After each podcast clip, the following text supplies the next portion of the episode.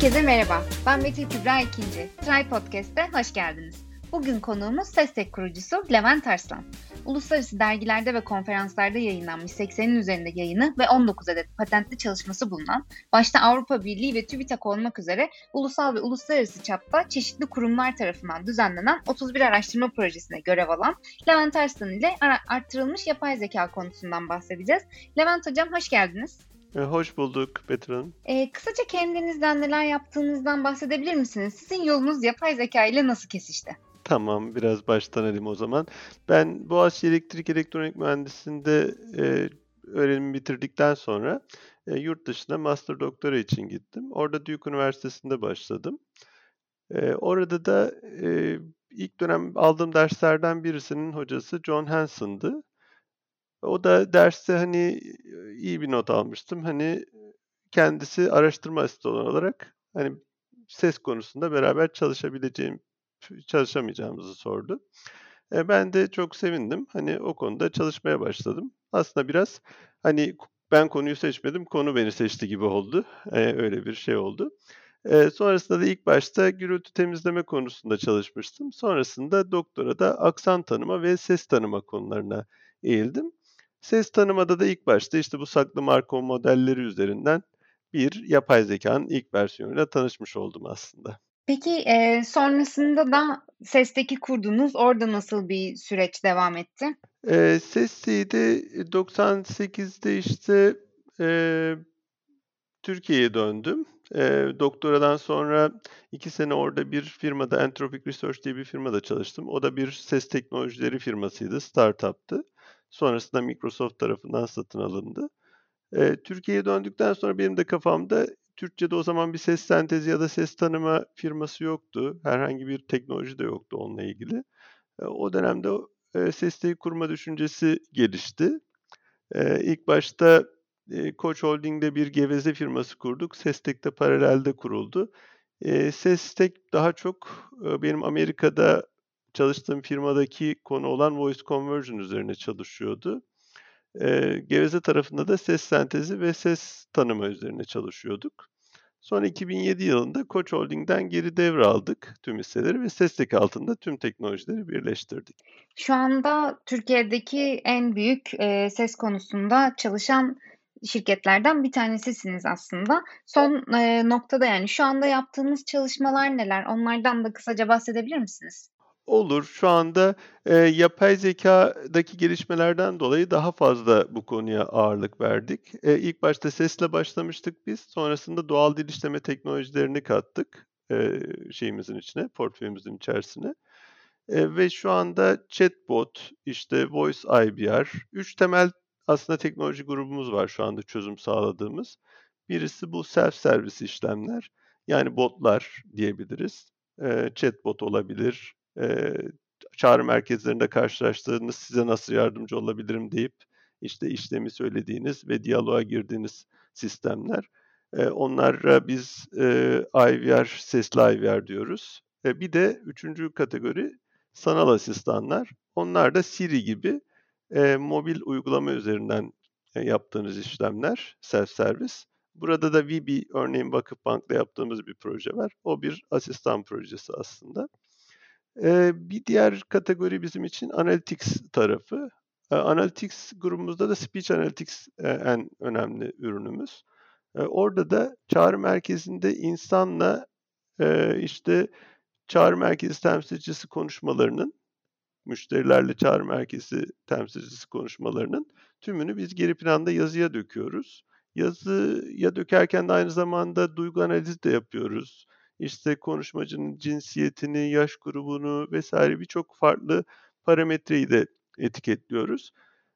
Ve aslında şu anda Türkiye'deki yapılan çağrı merkezleriyle her 3-4 konuşmanın birisini biz geri planda analiz ediyoruz bu anlamlarda.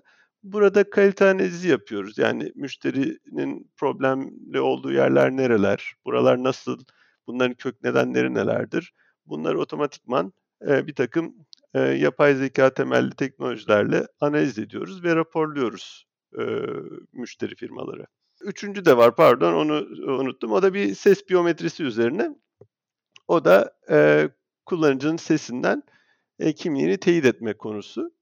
Bunu da eskiden daha çok böyle bir cümle sarf etmeye zorluyordu teknoloji, yani insanları. Örneğin işte Avia'da şifrem sistemde saklı gibi cümleler kurduruyorduk mesela. Son teknolojide burada bayağı bir ilerleme oldu. Artık çağrı merkezinde müşteri temsilcisiyle konuşurken biz geri planda 4-5 saniyede aslında kişinin kimliğini teyit edebiliyoruz oldukça yüksek doğrulukla. Ve bununla böylece çok daha güvenli bir konuşma sağlanıyor ve bazı gereksiz sorularla müşteri muhatap olmamış oluyor. Özellikle telefon üzerinden de böyle dolandırıcılığı da azaltan bir şey oluyordur diye düşünüyorum bu ses üzerinden kimlik doğrulama. Evet. Ben bir de size şeyi de sormak istiyorum. Şimdi duygu analizi dediniz ve kimlik doğrulama dediniz. Bunlar özellikle de son bir yılda pandemiyle çok daha da ihtiyaç duyulan konular haline geldi. Çünkü insanlar daha fazla evde kaldıkça evden bankacılık, evden alışveriş veya evden bir şekilde sorunlarını dile getirme ihtiyacı hissetti. Bu durum teknoloji dünyasını nasıl değiştirdi? Siz neler gözlemlediniz? Bu pandemi sürecinde nasıl bir değişiklik oldu? Pandemi sürecinin ilk kısmında aslında çağrı merkezindeki müşteri temsilcilerini evden çalışmaya yönelik bir değişim oldu ve daha çok bu sistemi kurmak için çoğunlukla firmalar çaba sarf ettiler. Ama bu çaba sarf edildikten sonra ve sistem biraz oturduktan sonra artık self servis işlemlerin ne kadar önemli olduğu ve dijitalleşmenin ne kadar önemli olduğu anlaşıldı tüm firmalar tarafından. Burada yatırım yapmamış firmalar bunun faydalarını görerek teknolojinin dijitalleşme projelerini hızlandırdılar. Yatırım yapmış olanlar da bu değişime hızlı adapte oldular aslında. Bunun faydalarını gördüler diyebiliriz. Ve bu yapay zeka temelli teknolojiler müşteri hizmetleri otomasyonu alanında yoğun biçimde kullanılmaya başlandı bu dönemde. Peki arttırılmış yapay zekadan bahsedeceğiz dedik. Arttırılmış yapay zeka nedir? Bu kavram neden ve nasıl ortaya çıktı ve şu an bugün hayatımızın neresinde? Artırılmış yapay zeka aslında yapay zekanın daha çok yardımcı rolüne odaklanıyor ve bilişsel teknolojinin insan zekasını değiştirmek yerine geliştirmek için tasarlandığını vurguluyor. Yani yerini almak değil, yapay zekanın amacı insan zekasının ona destek olmak, onu daha iyileştirmek, ona katkı sunmak, onun eksik kaldığı yerlerde ona yardımcı olmak şeklinde açıklayabiliriz. Bu da aslında bizim ilk günden beri felsefemiz hep bu yönde oldu. Bizim firma olarak da felsefemiz hep bu artırılmış zeka üzerine kurguladık tüm teknolojilerimizi. İlk zamanlarda mesela bizim 2001 yılında ilk kurduğumuz ses tanıma ürünü otomatik operatör diye bir üründü.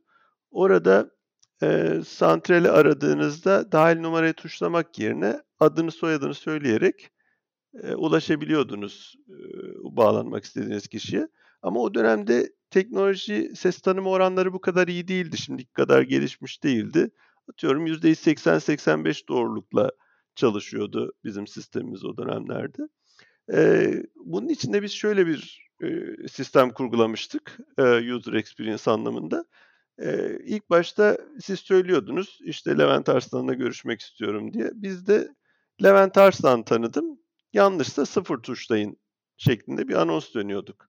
Böylece bir şekilde yanlış tanımış idiysek o zaman 0'a tuşlayıp bir insanla görüşüp onun bağlamasını sağlayabiliyorduk. Ama doğru tanımışsak da zaten sistem direkt bağlanmayı yapıyordu. Aslında bu biraz artırılmış zekaya örnek gibi diyebiliriz. Yani insan makine işbirliğinin bir örneği gibiydi diyebiliriz. Son dönemde de yine chatbotlarda yaygınca karşılaşıyoruz işte ya da sesli botlarda. Yine benzer mantığı Seamless Agent diye patentli bir teknolojimizle sağlıyoruz.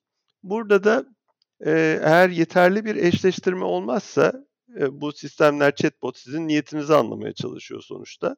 Siz bir şey yazıyorsunuz bir ifade. O veri tabanındaki bir şeylerle eşleştirebiliyorsa, kendisinin daha önce eğitildiği bir şeylerle eşleştiriyorsa, o zaman bir cevap dönebiliyor. Ama bazı durumlarda tamamen ilgisiz konuda bir soru gelebiliyor ya da daha önce düşünmediği, karşılaşmadığı şekilde ifade ediliyor o niyet.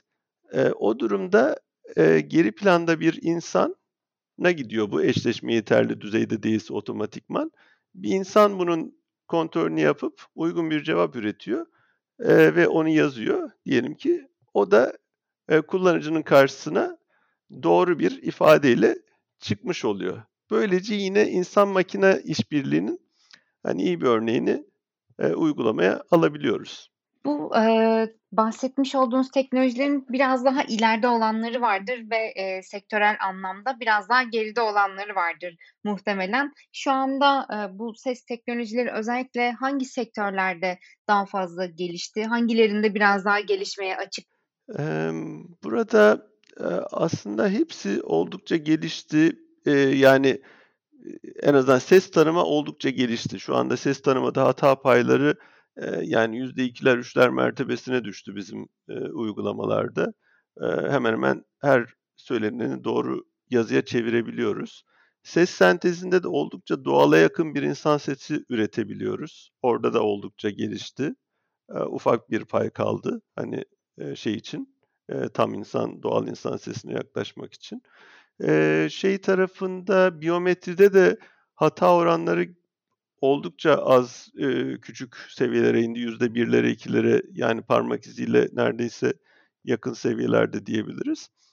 Bir tek anlama konusunda hala gidilecek yol var. Yani hani semantik processing konusunda. Yani bir cümlenin tam olarak anlamını anlayıp bir diyaloğu sürekli halde tutmak. Şimdilik daha çok kısa süreli diyaloglar. Yani bir soru soruyorsunuz. Mesela bir müşteri bir şey söylüyor. Sonra siz tam anlamadığınızda bir soru daha soruyorsunuz. Ama onun sürekli olarak devam edecek şekilde daha uzun diyaloglarda akıcı halde devam etmesi şu anda dünyada üzerinde çalışılan bir alan ve bu alanda daha gidilecek yol var diye düşünüyoruz. Peki siz bunun geleceğini nasıl görüyorsunuz? Yani bu özellikle diyalogsal olarak devam eden, karşı tarafın devamlı diyaloğu anladığı, makinenin daha doğrusu anladığı süreç sizce ne zaman böyle tam olarak tamam bundan sonra bir şekilde biz bu diyaloğu devam ettirebiliriz, artık daha fazla yani doğruluk oranları çok yükseldi, buna biz ne zaman ulaşabiliriz sizce? Ya bu kısıtlı domainlerde, kısıtlı alanlarda şu anda da oldukça başarılı bir şekilde aslında bunu yapıyoruz. Yani büyük oranda müşterilerin çoğu kendi işlerini görebiliyorlar aslında.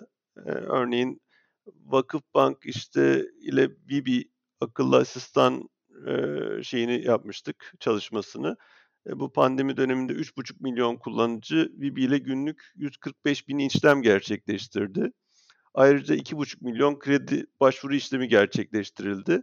Yani self-servis işlem sayısında 3 kat artış sağladılar ve bunu da aynı zamanda müşteri memnuniyette iyiydi hani bunları yaparken. O yüzden bayağı bir iş görüyor. Daha çok context switch olursa, hani birden fazla alanda, yani insan birçok alanda çünkü sorulara cevap verebiliyor. Yani daha geniş bir şey var, dağarcığı var. Context domain biraz genişlediğinde ya da genele gittiğinde o zaman iş daha zorlaşıyor aslında. Onu söyleyebilirim yani.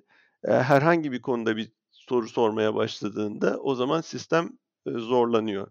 Ya da biraz daha task kompleksleşirse, hani çok daha zor diyaloglar ya da kullanıcının söylediği cümleler çok uzamaya başlarsa o zaman bazı problemler olabiliyor. Bunlara yönelik de benim tahminim, yani bunu süre vermek çok zor ama bir 10-15 sene içerisinde bayağı hani ciddi anlamda iyi diyalog edebileceğiniz sistemler oluşacaktır diye düşünüyorum. Bir de şeyi de sormak istiyorum. Özellikle az önce de bahsettik, pandemi döneminde daha da artan bir hız oldu. Şirketlerin zaten halihazırda bir yatırım yapanları yatırımlarının karşılığını almış oldu ve belki biraz daha hızlandılar. yatırım yapmamış olanlar da yatırım yapmaya başladı. Bu pandeminin getirmiş olduğu dönüşüm süreci sizce daha ne kadar devam edecek? Muhtemelen daha bu alandaki planlamasını tamamlamamış, hala devam eden ya da yeni başlayan şirketler de vardır. Böyle bir bütünsel olarak resme baktığımız zaman sizce bu süreçten ne kadar devam eder ve yakın gelecekte hem teknolojik olarak hem de bu bahsettiğimiz farklı alanlarda yapılan çalışmalarla ilgili ne gibi gelişmeler olmasını öngörüyorsunuz? Yani bu dijitalleşme mutlaka devam edecek. Yani uzaktan çalışma da şu anki kadar olmasa bile hani biraz hibrite dönecek diye düşünüyorum. Yani Avrupa'da bazı ülkelerde hatta haftada 4 gün çalışıp işte bir 3 gün tatil yapma konusu gündemde ve bazı yerlerde pilot uygulanıyor. Yine bazı firmalar tamamen hani uzaktan çalışmaya geçtiler ya da hibrit çalışma modeline geçtiler. Yani bunlar pandemi sonrasında da bir kısım yine işlerine dönecek ama bir kısım da dijital hayata bu bizim için alışma dönemi de oldu. Mesela hiç daha önce e-ticaret kullanmamış bazı insanlar mecburiyetten e-ticaret kullandılar. Ve belki de bunun biraz kolaylığına da alıştılar bu süreçte.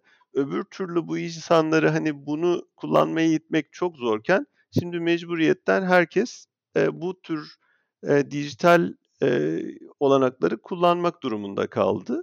O yüzden de bu dijitalleşme süreci geri döndürülemeyecek bir şekilde hızlandı aslında. Yani bunu geri döndürmemiz artık çok zor. O yüzden sonrasında da bu devam edecek diye düşünüyorum. Yani aynı hızda devam edecektir diye düşünüyorum. Levent Hocam, bir de size son olarak ses konusunda çalışmak isteyen, bu alana yeni başlayan, araştırma yapmak isteyen kişilere öneriniz ne olur? Nereden başlasınlar, nasıl yapsınlar, nelerle ilgilensinler? Ses konusunda şu anda daha çok yapay zeka temelli teknolojilere daha çok hep geçiliyor ve Python kodlama bilmek önemli. Bunun yanında C++ kodlama da bilirse artı olur ama Python'da şu anda büyük oranda bu işi yapmak için yeterli oluyor. PyTorch, Python üzerine PyTorch işte.